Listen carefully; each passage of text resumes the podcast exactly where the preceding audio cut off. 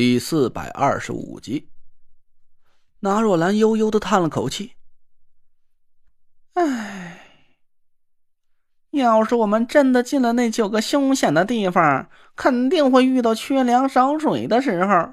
等你们饿的马上就快死了，就只能用这种方法补充蛋白质了。而且……”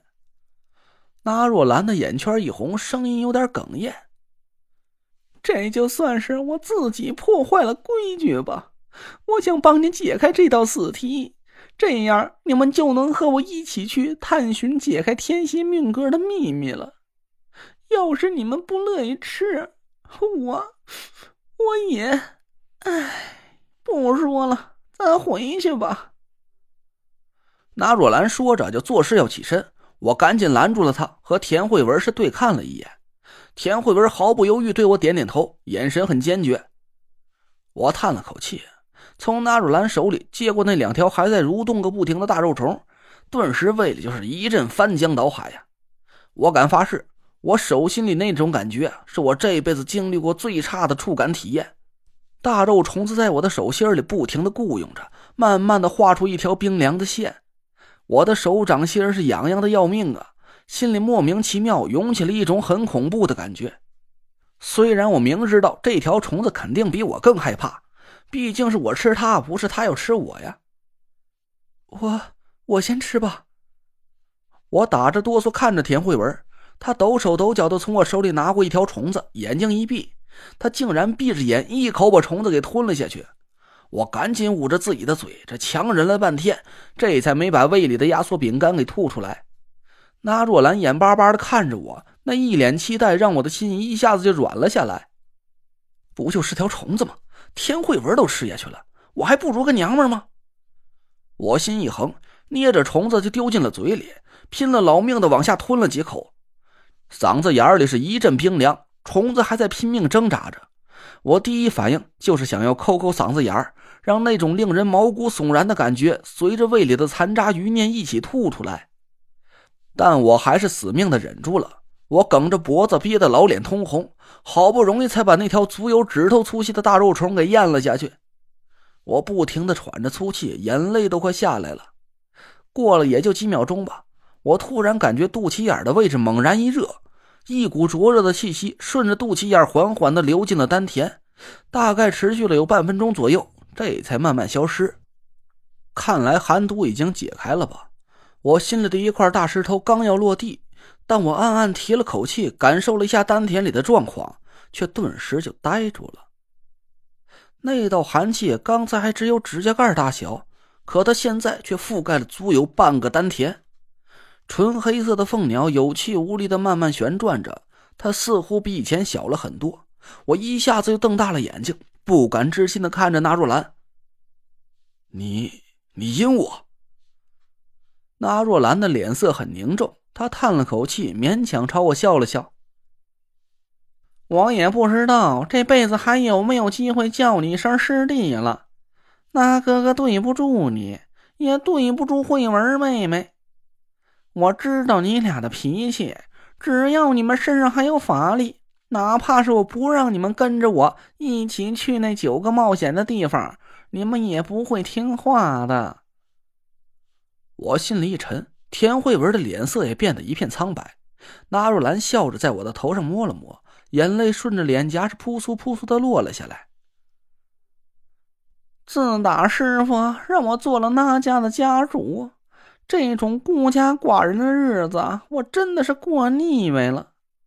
我真想有一天能正式拜在师傅他老人家的门下，亲口叫你一声师弟呀。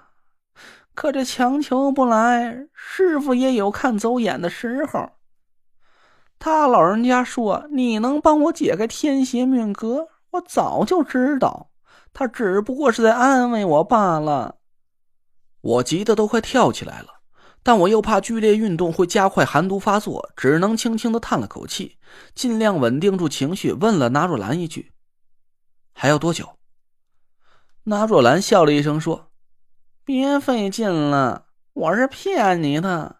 这虫子是我养的，那哥哥没多少文化，也起不出什么好听的名儿，就叫它个阴阳虫吧。这虫子表面上啊，看起来是增加阳气、驱阴固本的，但实际上却是阴气的加速器。现在它已经在你们身体里起了作用，你们的寒毒发作速度啊，被加快了一倍。我心里迅速盘算了一下，寒毒的发作速度加快了一倍，也就是说，从我中了寒毒那时候开始计算，顶多半个小时，寒毒就可以完全吞噬我的丹田。再加上耽误的这些时间，我和田慧文现在离变成一个普通人就只有二十多分钟了。我心脏一抽抽，赶紧从兜里掏出手机，想要给延安打个电话，问问他那句咒语到底是要揪在哪里。纳若兰朝我笑了笑，说：“早晨来之前，我给德福下了令，他早就去了中州五魁各家，都传了我的话，今儿个不会有人接你的电话的。”果然，就和纳若兰说的一样，严柳和延安的手机一直响到了自动挂断，却真的没有人接听。小累赘，慧文妹妹。你们对那哥哥有这份心，那哥哥就知足了。行了，咱回吧。想吃什么呀？跟那哥哥说，咱家的厨子可比外面那些九流厨子做的好吃多了。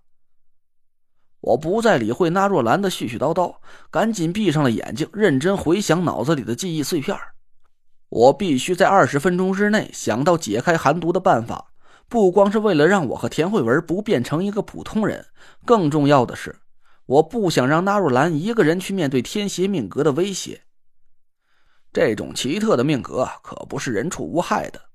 别看当年师傅用那家上下四十九口人压制住了纳若兰的天邪命格，但那些也只是治标不治本的权宜之计。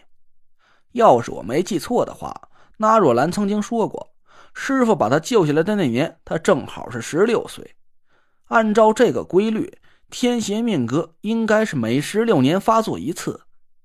虽然我不知道在纳若兰三十二岁的时候，他是用了什么办法躲过了天邪命格的索命，但我敢肯定一点：要是纳若兰自己很清楚他将会在四十八岁的时候死掉，他也不可能去冒险探索破解天邪命格的秘密。